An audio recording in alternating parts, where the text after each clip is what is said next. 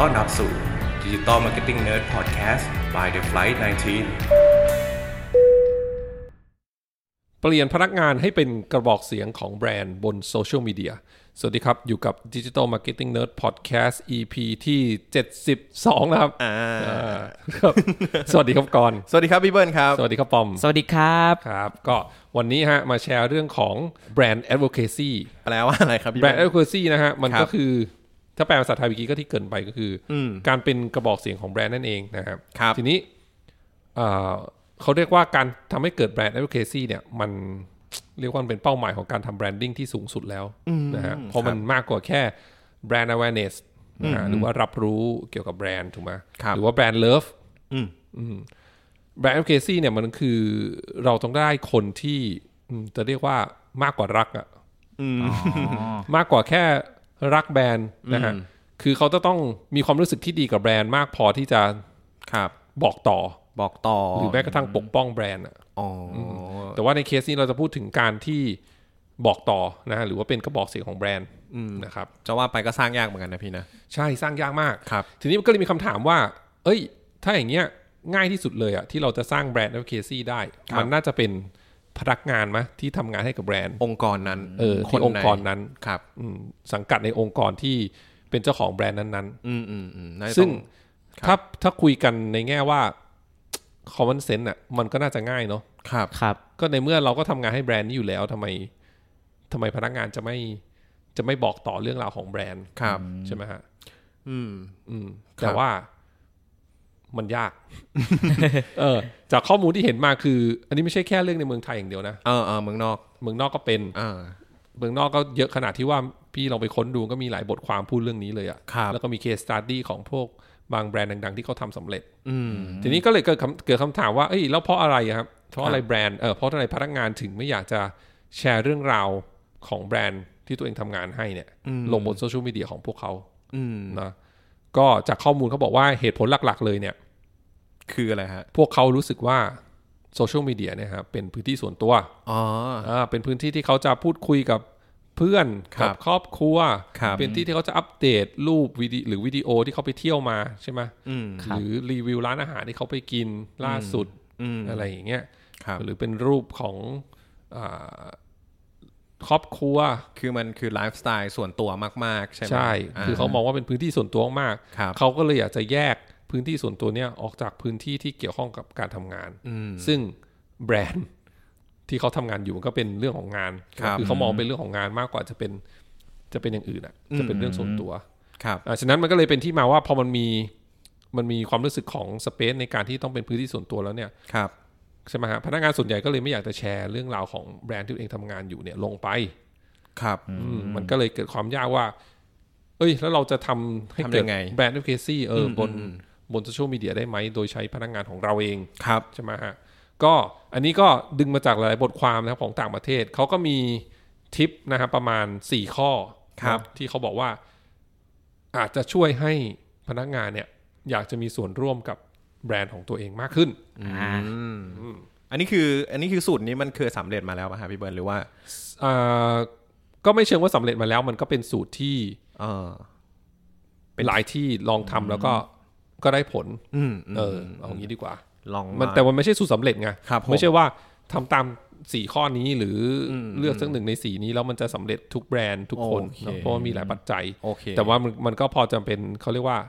เป็นไอเดียได้ที่เราจะไปปรับใช้ต่อได้ ครับผม นะครับอ่ะทริปแรกมีอะไรนะครับทริปแรกนี่ก็เอาตรงๆเลยอ่าขวานผ่าซากเลย คืออะไรครับ ก็เลยก็บอกตรงๆไปเลยว่า บอกชัดๆไปเลยว่าทำไมการมีส่วนร่วมของพวกเขานั้นสำคัญ เออ เออนะตัวอย่างเขาบอก ว่า ก่อนที่จะวางกลยุทธ์ใดๆก็ตามเนี่ยนะฮะ ครับ เราควรเริ่มในการที่จะอธิบายให้พนักงานรู้ครับว่า ครับ การมีส่วนร่วมนะครับบนโซเชียลมีเดียเนี่ยนะครับมีความสำคัญมากๆนะฮะแล้วก็ที่สำคัญก็คือผู้บริหารหรือว่าหัวหน้าทีมคนที่เกี่ยวข้องเนี่ยก็ควรจะเหมือนบอกให้ทุกคนทราบอย่างชัดเจนแล้วก็ตรงไปตรงมา ครับ นะครับ แล้วก็ที่สำคัญก็คือว่าผู้บริหารแล้วก็หัวหน้าทีมเนี่ยควรที่จะต้องบอกเขาด้วยว่าอ่าพวกเขาไม่ควรจะรู้สึกเป็นเหมือนว่าโดนบังคับ อืมอืม เออเหมือนขอความร่วมมืออะแล้วก็บอกว่า สิ่งที่พวกคุณจะแชร์ออกไปเนี่ยมันสำคัญมากแค่ไหน จ้องตาปลอมจ้องตาปลอมอะ ทำไมฟองหัวเราะครับ ปลอมช่วยแชร์อันนี้หน่อย อ๋อออย่างเงี้ยอย่างเงี้ยอะเออเออ แล้วก็นอกจากนั้นเนี่ย สำหรับคนที่ช่วยแชร์แล้ว ครั ช่ บ วยบอกต่อแล้วเนี่ยทำตัวเป็นแบรนด์ควซี่ให้กับให้กับบริษัทแล้วเนี่ย ครับ ก็ควรจะเหมือนชมเขาแล้วก็ขอบคุณเขาด้วย อ่า เออแสดงความขอบคุณบอกขอบคุณมากนะที่ที่ช่วยที่จะบอกต่อเป็นกระเป็นกระบอกเสียงให้กับเรา เรารู้สึกขอบคุณคุณมาก อะไรประมาณ นี้ ปลอมเคยไหมปลอมเคยไห เค ม ยเคยก็มีบ้างครับ ผม ไม่ถ้าเอ็นซีก็ง่ายๆเลย การที่ ใช่ เราเป็นเอ็นซีก็แชร์ผลงานของเราออกไปนั่นแหละ ครับผม สมมติเราทำหนังตัวใหม่เอาช่วยกันแชร์ ครับ เราทำคอนเทนต์นี้ดีก็ต้องช่วยแชร์ เออ ถูกไหมฮะ จริง ๆ เขาต้องรู้สึกเหมือนกับเขาเรียกว่าอะไร พอมีคนมาบอกปุ๊บรู้สึกภูมิใจด้วยนะพี่นะ ใช่ ในการที่จะแชร์ ใช่ ถูก เหมือนแบบเป็นส่วนหนึ่งของบริษัทนี้นะอะไรเงี้ยแล้วก็ อ่า เต็มใจที่จะแชร์ ใช่ แต่ก็ต้องบอกกันตรงๆไปก่อน ใช่ใช่ ห้ให้รู้ว่ามันสำคัญยังไงอ่า ให้บอกว่าสำคัญยังไงที่คุณจะช่วยแชร์เรื่องราวของเรา อ่า และสองคือบอกเขาว่านี่ไม่ได้บังคับนะ ไม่ได้บังคับนะ ชอบมากเลยตรงนี้ พ อพูดไปพูดมารู้สึกเหมือนบังคับ เออแต่แต่ก็อยากเห็นนะ อะไรเงี้ย เออไม่ได้บังคับนะ แต่ถ้าแต่มันสำคัญมากนะ เอ อะไร อ อย่างงี้ สักสองทุ่มได้ไหมอะไรเงี้ย เอออ่ะประ ประมาณนี้เราไปปรับใช้กันดูต้องมีวิธี โอเค พูดแหละ ครับผเออมอาจจะบอกว่า เออก็ช่วยแชร์หน่อยถ้ามีใคร อ่า สะดวกช่วยแชร์นะอะไรอย่างงี้เออสำคัญมากนะ ยังไม่ถึงกับโหดร้ายมาก เออไม่ได้เป็นแบบกฎที่ออกมา ว่า พวกคุณต้องแชร์อะไรอย่างงี้ ไม่แชร์ ผมว่าผมว่าเต็มใจแชร์ทุกครั้งนะ ไม่ไม่แชร์หักตังค์อะไรเงี้ย อะไรอย่างนั้น ไม่ขนาดนั้น อันั้นบังคับละ อ๋ออ๋อบังคับครับบังคับ อ่านี่ทิปข้อแรกนะครั โอเค ทิปข้อที่ 2 คือ อาจจะส่งเป็นอีเมลประจำสัปดาห์ครับให้ทุกคนเนี่ยเชิญชวนให้ทุกคนเนี่ยมีส่วนร่วมนะทีนี้หลาย ๆ บริษัทเองเนี่ยอย่าว่าแต่โซเชียลมีเดียของบริษัทหรือของแบรนด์ที่ตัวเองทำงานเลย ครับ ขนาดโซเชียลมีเดียของตัวเองยังไม่มีเวลาเช็คเลยในระหว่างวัน จริง เออแบบยุ่งมากอะไรเงี้ย ครับผม ใช่ไหมกลับไปถึงบ้านก็เออจะไถดูนิดหน่อยแล้วก็เออเหนื่อยละนอนละ อืม หรือว่าทำกิจกรรมอย่างอื่นต่อนู่นนี่อะไรเงี้ย ครับ ฉะนั้นมันอาจจะเป็นไปได้ว่าเขาอาจจะไม่ได้ตั้งใจที่จะไม่แชร์หรอก อืม แต่เขาจะยุ่งมากกับเรื่องอื่นจนกันลืมไปว่า เอ้ยโอ้ยวันนี้หรืออาทิตย์นี้แบรนด์มีออกข้อมูลใหม่มามีสินค้าตัวใหม่ หรือมีหนังตัวใหม่ออกมาอะไรเลย ครับ ก็ลืมแชร์ไปเลยอะไรเงี้ย ครับผม ทีนี้การจะส่งอีเมลประจำสัปดาห์เนี่ยนะมันก็เหมือนกันเป็นการเหมือน เชิญชวนเบาๆบอกว่าเอ้ยตอนนี้เรามีอ่าเรามีเนื้อหาใหม่นะ ที่อยากให้ทุกคนช่วยร่วมแชร์อะไรอย่างนี้ ครับ นะฮะแล้วก็ที่สำคัญก็คือ ต้องลิงก์ไปที่โพสต์นั้นที่เราอยากให้เขาแชร์ทันที ไม่ใช่บอกว่า เออตอนนี้เรามีแชร์คอนเทนต์ใหม่บน Facebook นะอยากจะให้เขาไปแชร์เนี่ยเข้า Facebook เรานะที่ Facebook นี้ ครับ นะเขาก็ต้องเข้ากดเข้าไปปุ๊บก็ต้องไปค้นหาอีกว่าคอนเทนต์ไหนวะที่อยากให้เราแชร์ถูกไหม ครับ คือถ้าเป็นไปได้คือให้ใส่ลิงก์คอนเทนต์นั้นๆเลยที่อยากให้เกิดการแชร์ต่อ ครับ เออประมาณนั้น พอสมมติว่าบอกบอกแล้วไม่ใส่ลิงก์ก็คืออาจจะไม่เจอ ใช่ก็ต้องเขาก็ต้องใช้เวลาไปหาอีก ครับผม หรือเป็น YouTube ลิงก์อันนี้ก็ง่ายหน่อย อืมอื ใช่ไหมฮะ ครับผม นะประมาณนี้นี่ข้อ2นะฮะก็คือ ครับ ส่งอีเมลประจำสัปประจำประประจำสัปดาห์นะเชิญชวนให้มีส่วนร่วม ผมว่าอันนี้ดูเป็นทางการมากกว่าอันแรกนะฮะ อ่าครับ อ่าครับ แต่อย่างนี้ก็ใช้ร่วมกันได้นะ อ่าอ่าอ่า ผสมผสม ไอไอ้ไออันแรกเนี่ยมัน ครับ ก็เหมือนกับบอกนานๆทีอ่ะ เออเออ คอเตอร์หนึ่งก็อ่ารีแคปสักหน่อย ครับ เดือนหนึ่งอะไรอย่างนี้ แต่ไอ้อีเมลเนี่ยเออทุกครั้งทุกสัปดาห์ที่เรามีอะไรใหม่ที่เราอยากให้คนช่วยแชร์เนี่ยมันก็ ครับ ส่งออกไปบอกเขาได้ ได้ นะ ค ค รั รับ บข้อ 3 นะครับเขาบอกบอกว่าอีกวิธีหนึ่งก็คือทำให้พวกเขาเนี่ยเป็นส่วนหนึ่งของเรื่องราว อืม ก็เอายกตัวอย่างง่ายๆ สมมุติ ครับ เราเป็นแบรนด์ที่พูดเกี่ยวกับอาหาร อืมครับ นะฮะแล้วเราอยากจะหาอ่าคนที่เหมือนเป็นคุณแม่ ครับผม ใช่ไหมที่ทำอาหารให้คนในครอบครัวทานอะไรอย่างเงี้ยแทนที่เราอาจจะใช้นักแสดงอาชีพ ครับ นะ ผม มาเล่นตัวคอนเทนต์ตัวนี้หรือหนังตัวนี้สมมติห ค รื รั อบ เป็นแค่คุกกิ้งวิดีโอก็ได้ อืมอืมอืม เราก็อาจจะไปหาพนักงานของเราที่เขาก็เป็นคุณแม่จริง อืม ๆ ชอบทำอาหารจริง ๆ มันต้องมีอยู่แล้วแหละ มี อ่า ผมว่ามีครับ แล้วเอาเขาคนเนี้ยนะฮะมาเล่าเรื่องราว ครับ บนโซเชียลมีเดียของแบรนด์ อืม อันนี้เป็นหนึ่งไอเดียหนึ่งวิธี อ๋อ หรือสมมุติว่าเราเป็นแบรนด์รีเทล ครับ ขายสินค้าเฮลเฮลแอนด์บิวตี้ก็ได้ ครัขาบย ผม สินค้าหน้าร้าน ครับผม ใช่ไหมแล้วเราต้องการที่ทำคอนเทนต์ที่เกี่ยวกับอ่าการเลือก ครับ ครีมทาหน้าที่เหมาะกับผิวหน้าของเราครับใช่ไหมฮะแทนที่จะเล่าคอนเทนต์แบบดูแห้งๆ หรือไปใช้นักแสดงอาชีพ ก็ เราก็จะเอาที่เรียกที่ที่เขาเรียกว่า beauty assistant เนี่ยที่ประจำอยู่หน้าร้านอยู่แล้วเนี่ย ครับผม ที่เขาเป็นผู้เชี่ยวชาญเรื่องนั้นอยู่แล้วน่ะให้เขามาพูดนะฮะบนโซเชียลมีเดียของแบรนด์ไหม ครับ นะฮะเพื่อที่ให้พนักงานคนนั้นเนี่ยมีส่วนร่วม ทีนี้ไอ้สองตัวอย่างเนี้ยมันมันบอกถึงอะไรมันบอกว่า ครับ เวลาที่เราเอาพนักงานเนี่ยเป็นส่วนหนึ่งของเรื่องราวเนี่ย อืม แน่นอนว่าตัวเขาพองานนี้ออกไปเขาก็อยากแชร์ใช่ไหม ครับผม เพื่อนเขาเพื่อนที่ทำงานเขาก็อยากแชร์ อ่า เพื่อนที่อยู่นอกวงการที่ทำงานเขาก็อยากแชร์ คน ใช่ไหมเออ รอบๆ เพื่อน ตัว เราเออเพื่อนเรานี่กำลังแบบเล่าเรื่องนี้อยู่อะไรเงี้ยหอืมรืออยู่ในหนังตัวนี้หรือวิดีโอตัวนี้ใช่ไหม ครับ คนในครอบครัวก็อยากแชร์ อือื ใช่ไหม ครับ มันก็เกิดเขาเรียกว่าเกิดการบอกต่อไปอีกหลาย ๆ ทอด มัน อ่า หนังมันเข้าถึงง่ายขึ้นไหมฮะ ใช่ แทนที่จะใช้ดารา ใช่ฮะ อืม มันก็คือพูดง่ายๆมันเริ่มต้นจากเรื่องราวเขาเป็นส่วนหนึ่งของเรื่องราวอะ ครับ ใช่ไหมเขาก็สามารถที่จะอยากจะบอกต่อเองโดยอัตโนมัติอยู่แล้วแหละ เพื่อนเขาอยากจะบอกต่อ ครับผม เนาะ อันนี้ผมเคยเห็นอันหนึ่งเป็นของ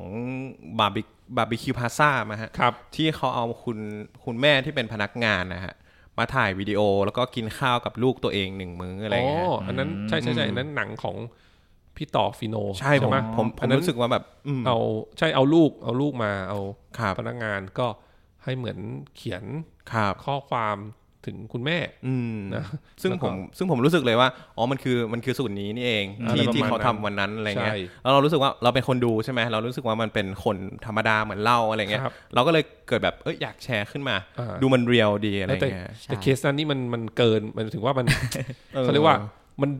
การเล่าเรื่องของเขามันดีมากจน ครับ คน ใช่ ที่ไม่อยู่ในเรื่องราว ก็รู้สึกรีเลทได้ถูกไหม ครับ ค ค รั รั บบเอ ผม อเขาทุกคนก็มีแม่ก็รู้สึกแบบคิดถึงแม่ขึ้นมาเวลาดูคลิปนั้น ใช่ ผม ค ว่า ลิปนั้นนี่มี ชอบ พลัง ชอบ มีพลังมาก powerful มาก ครับ อ่าใช่นั่นก็ประมาณหนึ่งตัวอย่าง ใช่ การเอาพนักงาน ครับ นะ ผม ที่ ครับ ทำงานให้แบรนด์เนี่ยเป็นส่วนหนึ่งของเรื่องราว อืม นะก็จะช่วยในการเกิดแบรนด์ด้วยคุณซี่ได้ ครับอืม อ่ะข้อ4ครับ อ่ะ ทิปสุดท้ายละ ครับผม เล่าเบื้องหลังความสำเร็จ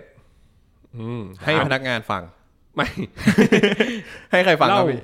เล่าให้ประชาชนฟังนี่แหละ อ๋อ แต่เหมือนการคล้ายๆกับข้อเมื่อกี้คือให้พนักงานเป็นส่วนหนึ่งของเรื่องราว ครับ อ่าเช่นอะไรบ้าง เช่นมายสเตนของพนักงาน อืม เช่นอาจจะมีโพสต์แสดงความยินดีเกี่ยวกับจำนวนปีที่พนักงานนั้นๆทำงานให้บริษัท อืม นะฮะ ครับ หรือสร้างพวกโปรแกรมที่เขาเรียกว่าเป็นพนักงานดีเด่นประจำสัปดาห์ประจำเอ้ยไม่ใช่สัปดาห์ประจำเดือนอะไรอย่างเงี้ย ครับผม นะฮะเพื่อให้เหมือนยกย่องการทำงานที่ ครับ ดีเยี่ยมของพวกเขา อืม อันนี้อีกหนึ่งตัวเป็นหนึ่งตัวอย่าง ครับ หรือ ผม 2 เป็นเขาเรียกว่า a day in a life นะครับ เป็นรูปภาพหรือวิดีโอก็ได้นะเกี่ยวกับการทำงาน ระหว่างวันการประชุม อืม นะฮะหรือว่าบรรยากาศต่างๆ แล้วก็เบื้องหลังนะครับของงานที่หลาย ๆ ทีมทำงานร่วมกัน อ๋อครับ ก็คือเอาเหมือนเรื่องราวในออฟฟิศไปบอกต่อนั่นแหละในออฟฟิศในโรงงาน ครั ใน บ เฮดคอร์เตอร์ของเราไปเล่าต่อใช่ไหม อืม หรือแม้กระทั่ง